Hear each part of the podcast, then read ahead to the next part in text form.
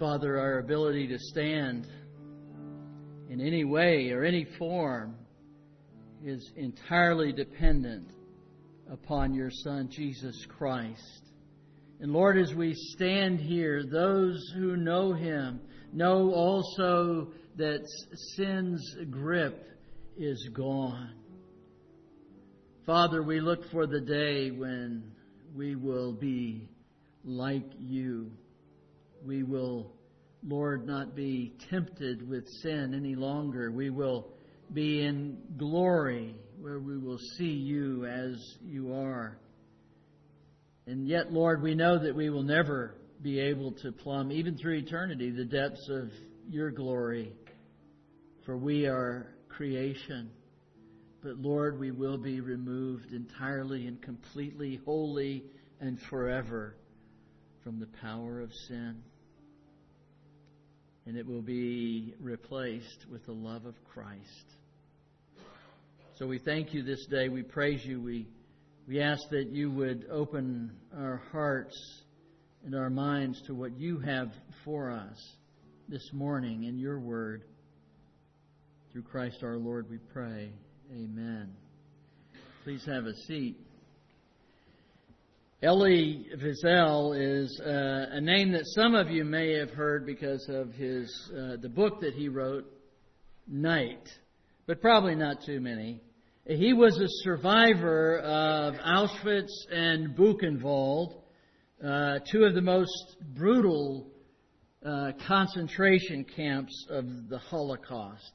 He was orphaned there. His father was killed, his mother was killed, and his sister was killed. He lost his family. In 1986, he won the Nobel Peace Prize, and his uh, newfound notoriety gained him an interview with U.S. News and World Report. And the reporter wanted to ask him about one of the lines in his acceptance speech. Let me read that line to you. Yes, I have faith faith in God and even in His creation. Without it, no action would be possible, and action is the only remedy to indifference, the most insidious danger of all. And it was to that word indifference that he had used in his acceptance speech that the reporter wanted him to say more about. And so uh, Elie told the reporter the opposite of love is not hate. It is indifference. The opposite of art is not ugliness. It is indifference. The opposite of faith is not heresy. It is indifference. It's indifference, and because of indifference, one dies before he actually dies. And then he gets a little more specific about what he means by that. To be in the window and watch people being sent to the concentration camps or being attacked in the street and do nothing, that is being dead. In other words, Elie argued that indifference is a lack of concern on behalf of another. So, taken biblically, action on behalf of another, contrary to that, indifference is in fact love. And to fail to act, as Elie says, is to cause one to die before he actually dies. Such a person like that couldn't care less. In 1986, country and western singer Alan Jackson wrote a song entitled I Couldn't Care More.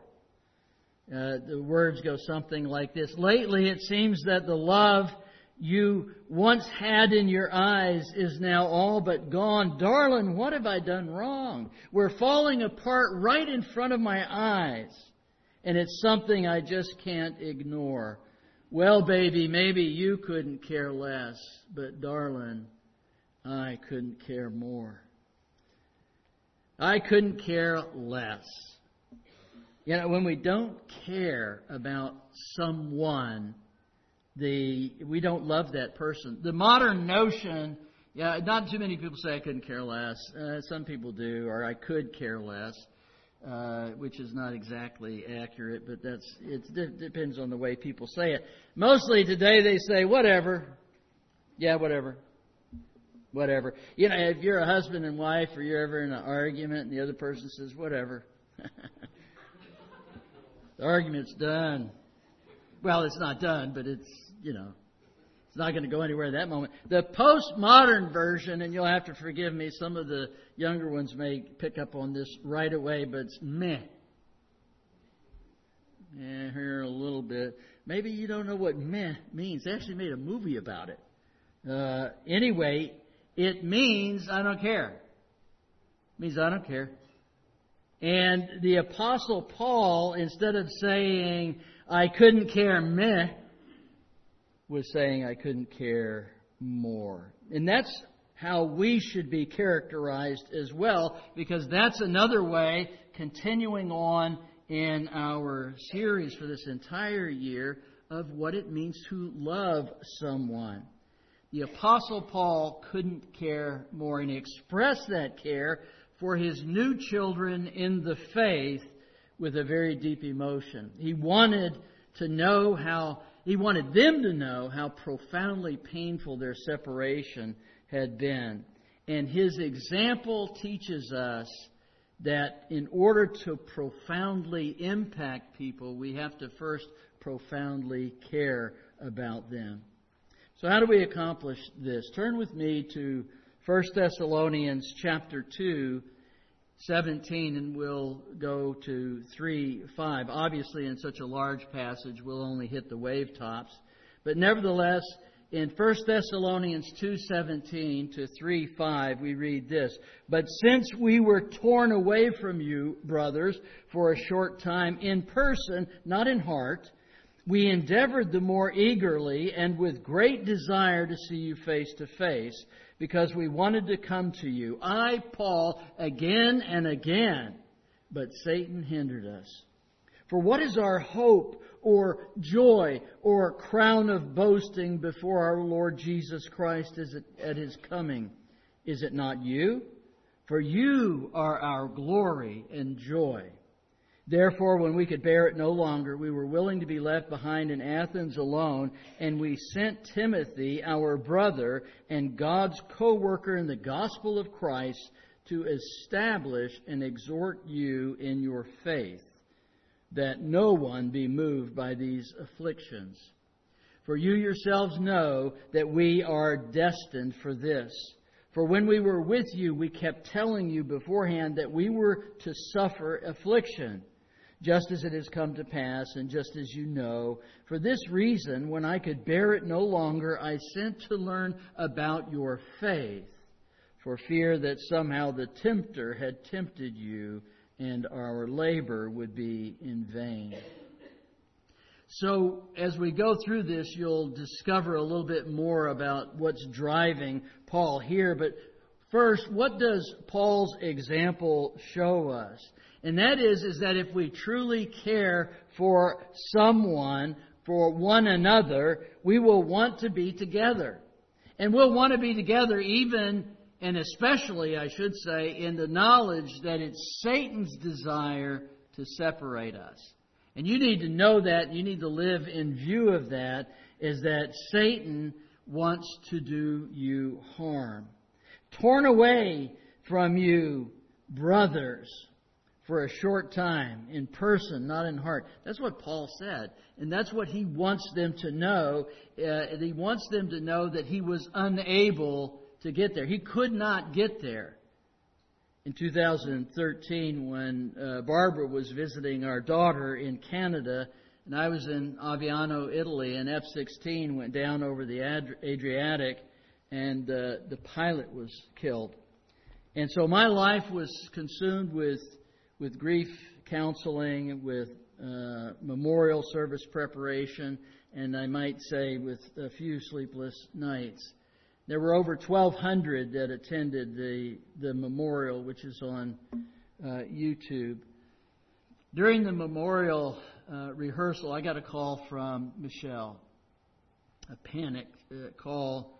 She had found Barb unresponsive, uh, dialed 911. The ambulance was on the way. But she put the phone up to Barb's ear for me to talk to her in the chance that she might be able to hear and maybe provided a measure of comfort.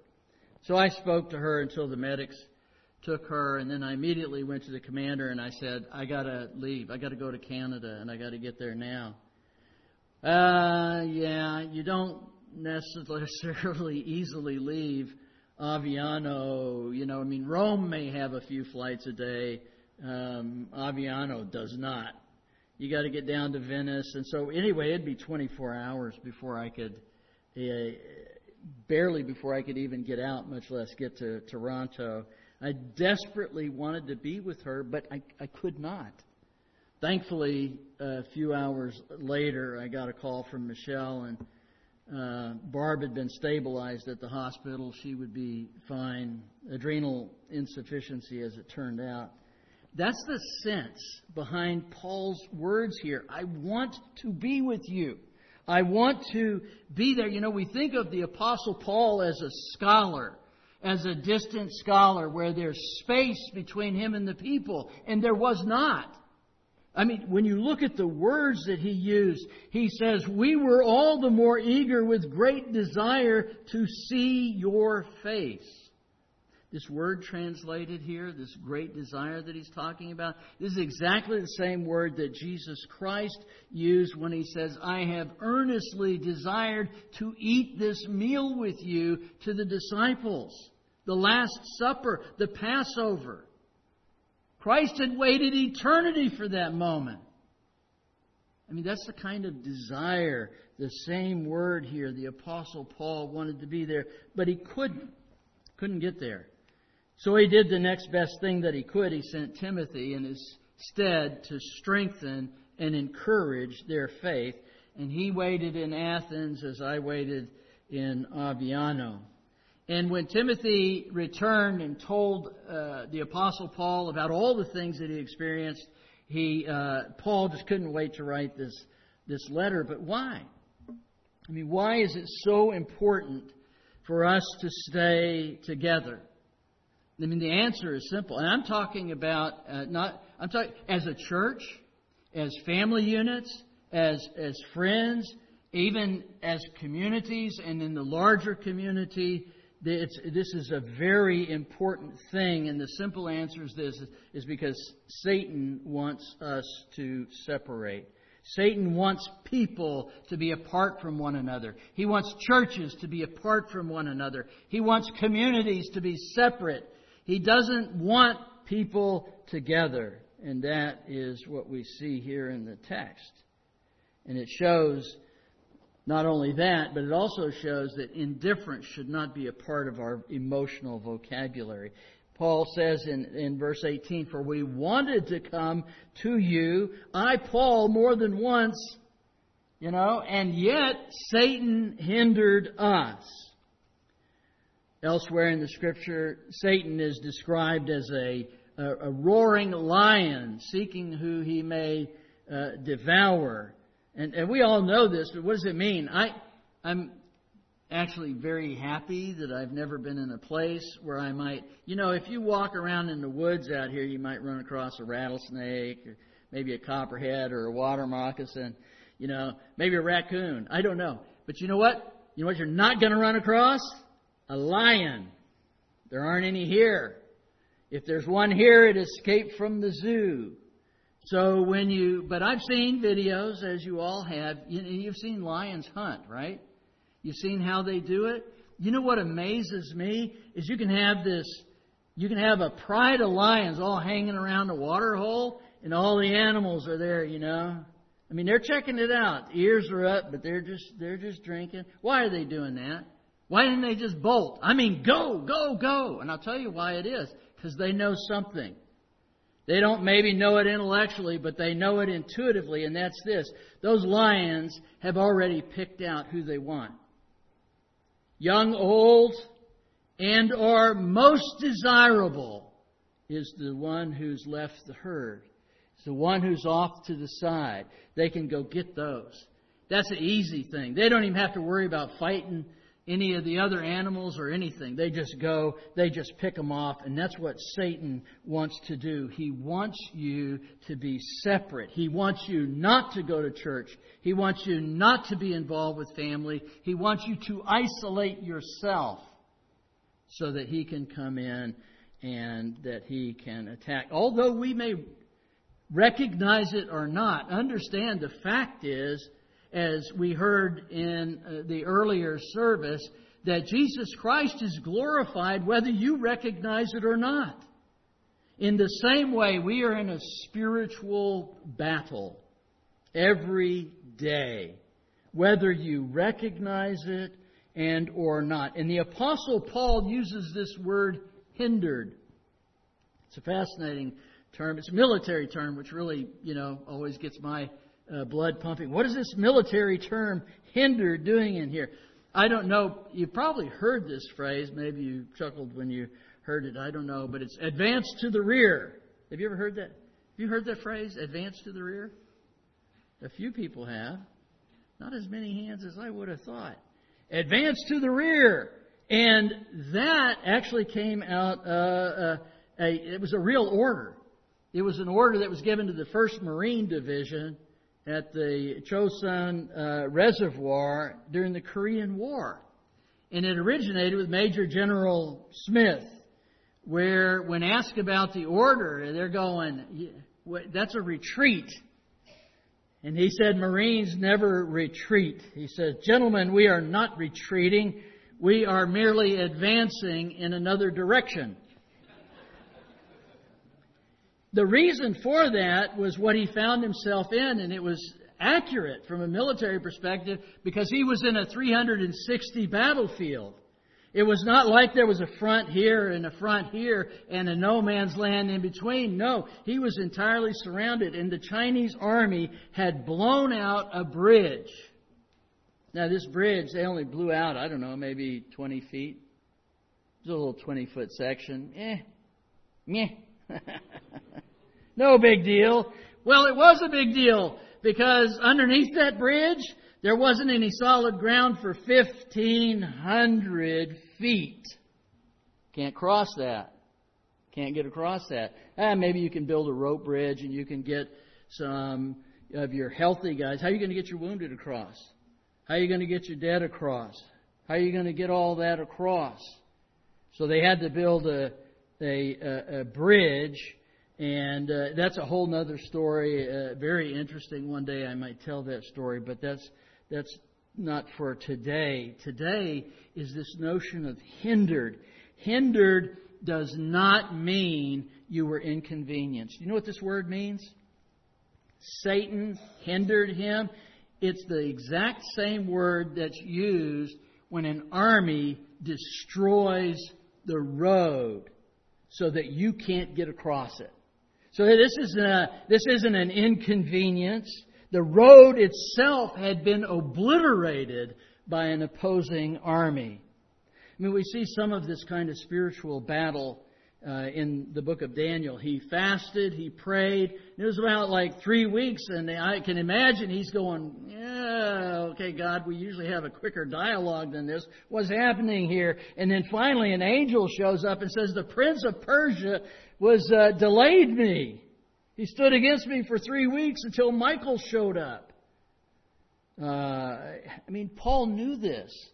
Paul also knew from the Old Testament that in the book of Job that the Lord will at times allow Satan to even touch the flesh. I mean, look at what he did to Job. It was horrible. But he also knew that Satan could only go as far as God permitted.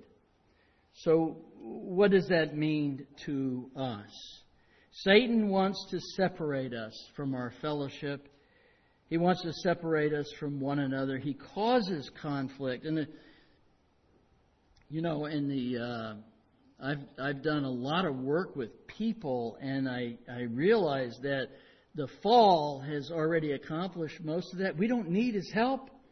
We're pretty good at it ourselves, causing conflict and causing conflict with, uh, with, with one another. Now, not to be naive about this, we all know that every relationship, be it a marriage relationship, be it a parent child relationship, being a friend, whatever, any relationship is, uh, is going to be hit by a few snags from time to time. And one of the worst ways to handle that is to check out. One of the worst ways is to say, I don't care, whatever, meh. It doesn't matter to me. Indifference will kill that relationship. And what most people do is they get upset and they hide their true feelings. They end up hiding uh, and generalizing the event to a character flaw. Oh, it's just the way he is. It's just the way she is. And then you, that makes you all feel all justified that you can be hateful about it. It's what we do as people. And then what we end up doing ultimately is we put physical distance. Sometimes that's a little thing like turning on the TV or turning it up or hitting the accelerator while you're driving or putting the newspaper over your face. That's what's happening there. Sometimes it's pretty radical where you actually create distance. I mean, you actually, you leave. You go somewhere. Here's the irony. It's crazy irony. The more you hide those three things, your heart, your words, and the more you put physical distance, the closer they are in your brain. in other words, you trying to get away is embedding it in your brain, and it just makes difficulty. Bessel van der Kolk, he's a leading uh, trauma researcher. He uses this illustration as a self-defense analogy, and God forbid that anyone would ever be in this situation, but you can consider this self-defense right here. And I, okay, let me preface this by saying I'm, I'm not talking about, I'm going to talk about dogs, but I'm not talking about a yipper dog, okay? This has got to be a dog. A, you know, large dog. And not only that, this dog has to be intent on killing you. Not biting your ankles, uh, not barking at you. No, none of that. They're, they're, they're after you. This is life and death. Okay, so you got to understand that as a, a context for this.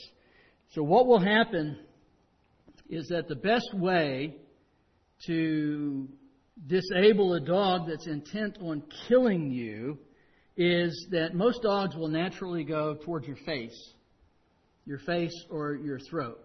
So unless you're like taught completely, uh, caught completely by surprise, they're going to run into an arm or a leg or a hand or a foot first. They're going to, you know, you're going to, you're not going to say, "Oh, come bite me." You're not going to do that. You're going to do some kind of protective thing, right? Now here's the thing. Dogs' teeth are curved.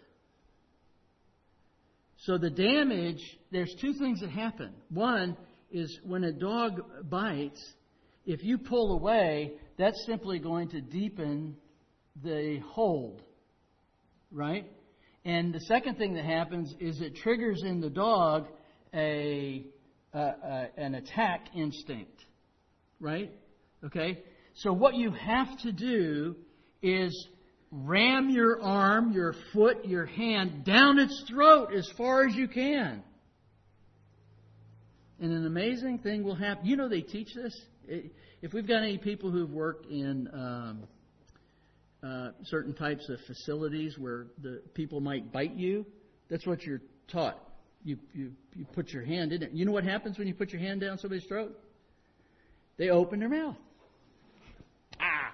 They, they open it. It's automatic. They just do it, right? And here's the thing. Not that I wanted to gross everybody out about dog bites, but the same is true. Hear me on this. The same is true with conflict. If you flee, you will only increase the damage that is done to you. You must go into the conflict. You, your words must not hide your heart. You must speak the truth. You must not put physical distance between yourselves. Speak the truth. Say what it is that you want, that you need, or that you desire, because avoidance does not cause conflict to cease. it causes communication to cease. Togetherness is what helps to promote and generate communication. The more you address it openly, the more you'll enjoy good communication. And that's what Paul wanted. Paul was afraid of what? He was afraid that Satan had got a hold of them. And he wanted to strengthen and encourage them and tell them how he felt and what he wanted for them. You know, they were only a few months old. If you read the story, and he wanted to get back. Uh, brethren, having been taken away from you for a short while in person, not in spirit, we were all the more eager with great desire to see your face. Now, some of you already know this. I know, I know the one year Bible folks or the people who read the Bible uh, every year. They, they already know the story. Acts 10 tells you how Paul and Silas, they had to leave in the middle of the night because Jason got pulled out in this intense persecution and opposition and he was in danger of his, his business, his life, uh, whatever all else that the people would do to him, and he was in danger of death. And Paul and Silas fled, not out of cowardice. Not, no, that's not why. It was because they didn't want unnecessary persecution to come upon this baby church. It was only a month old. Now, here's the fascinating thing only once in the entire Bible, and only here does this word appear where it says taken away from you. The word actually literally means, and some versions may reflect this, it means that we that they were orphaned, that they had lost their parents, and that's that's the emotional connection, the feeling that it was, and it was incredibly painful for Paul and the, the Thessalonians. You know, when we're born again, we become family. God has designed the family, right, as the basic unit of society. And there's a strange thing, another military story uh, that is the meaning behind then Lieutenant Colonel Hal Moore's statement when he talked to his men before they went into the Ia Drang Valley in Vietnam to fight. And it was this. He said, They say, they who? They, we, the country, every, they say we're leaving home.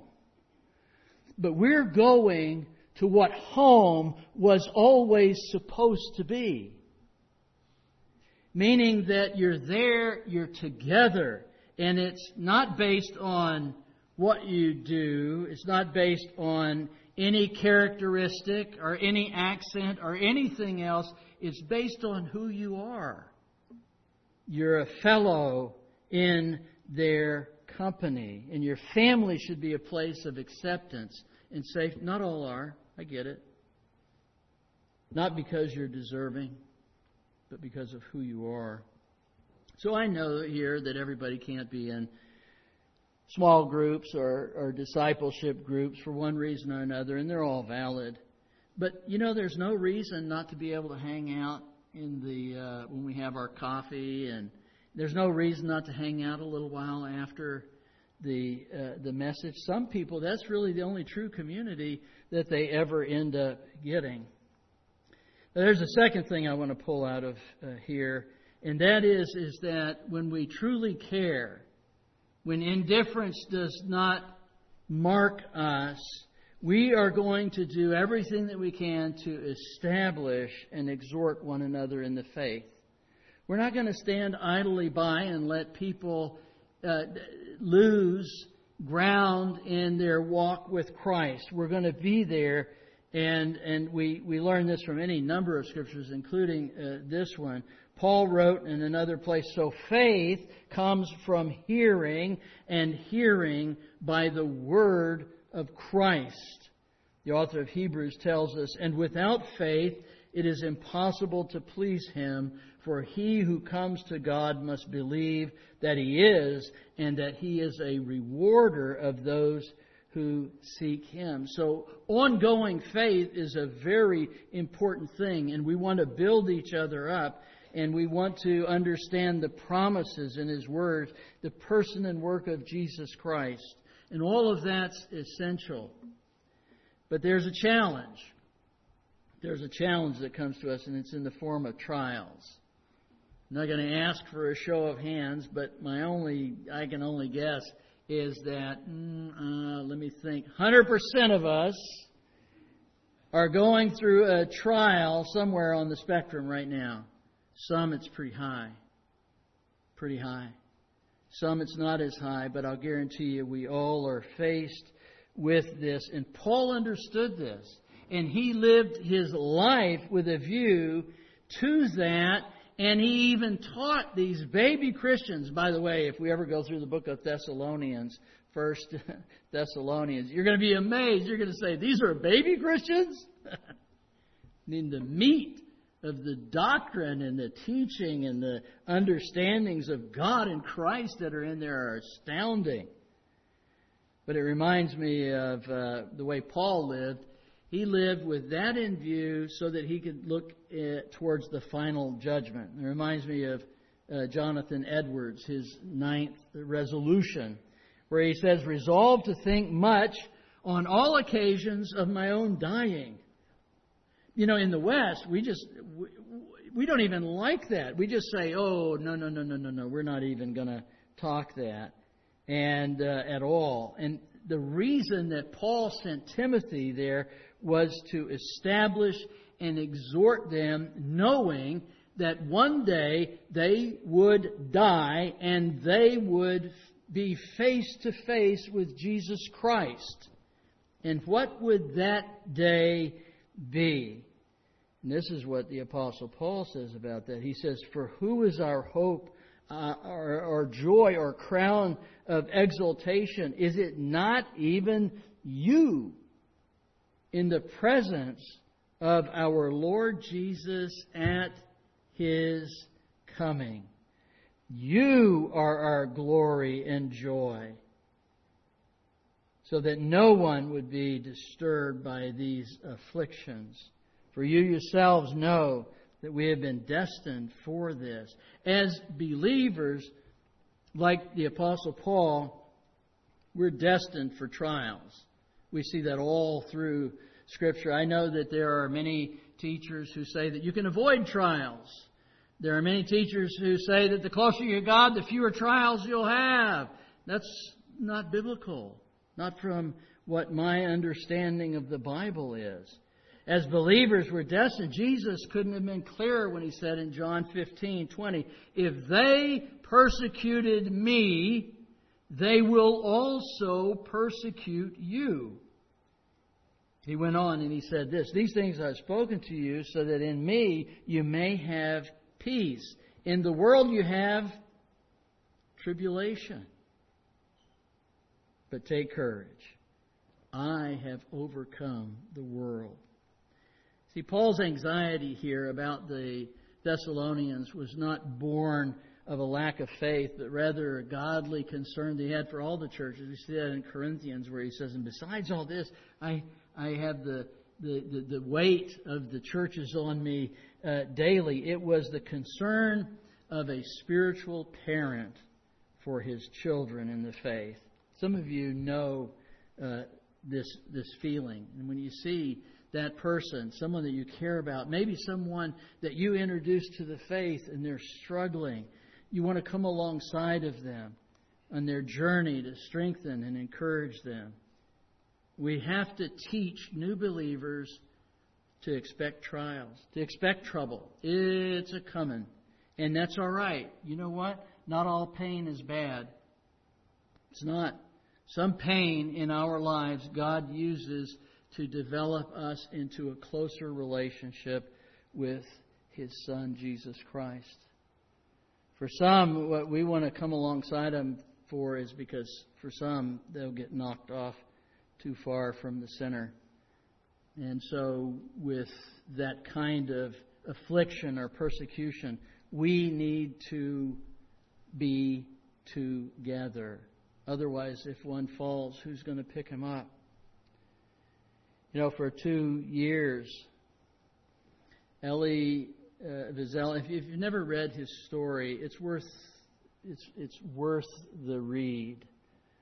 um, he witnessed the absolute horrors of the concentration camps. And when he got to Auschwitz, his life was summed up in eight words men to the right, women to the left.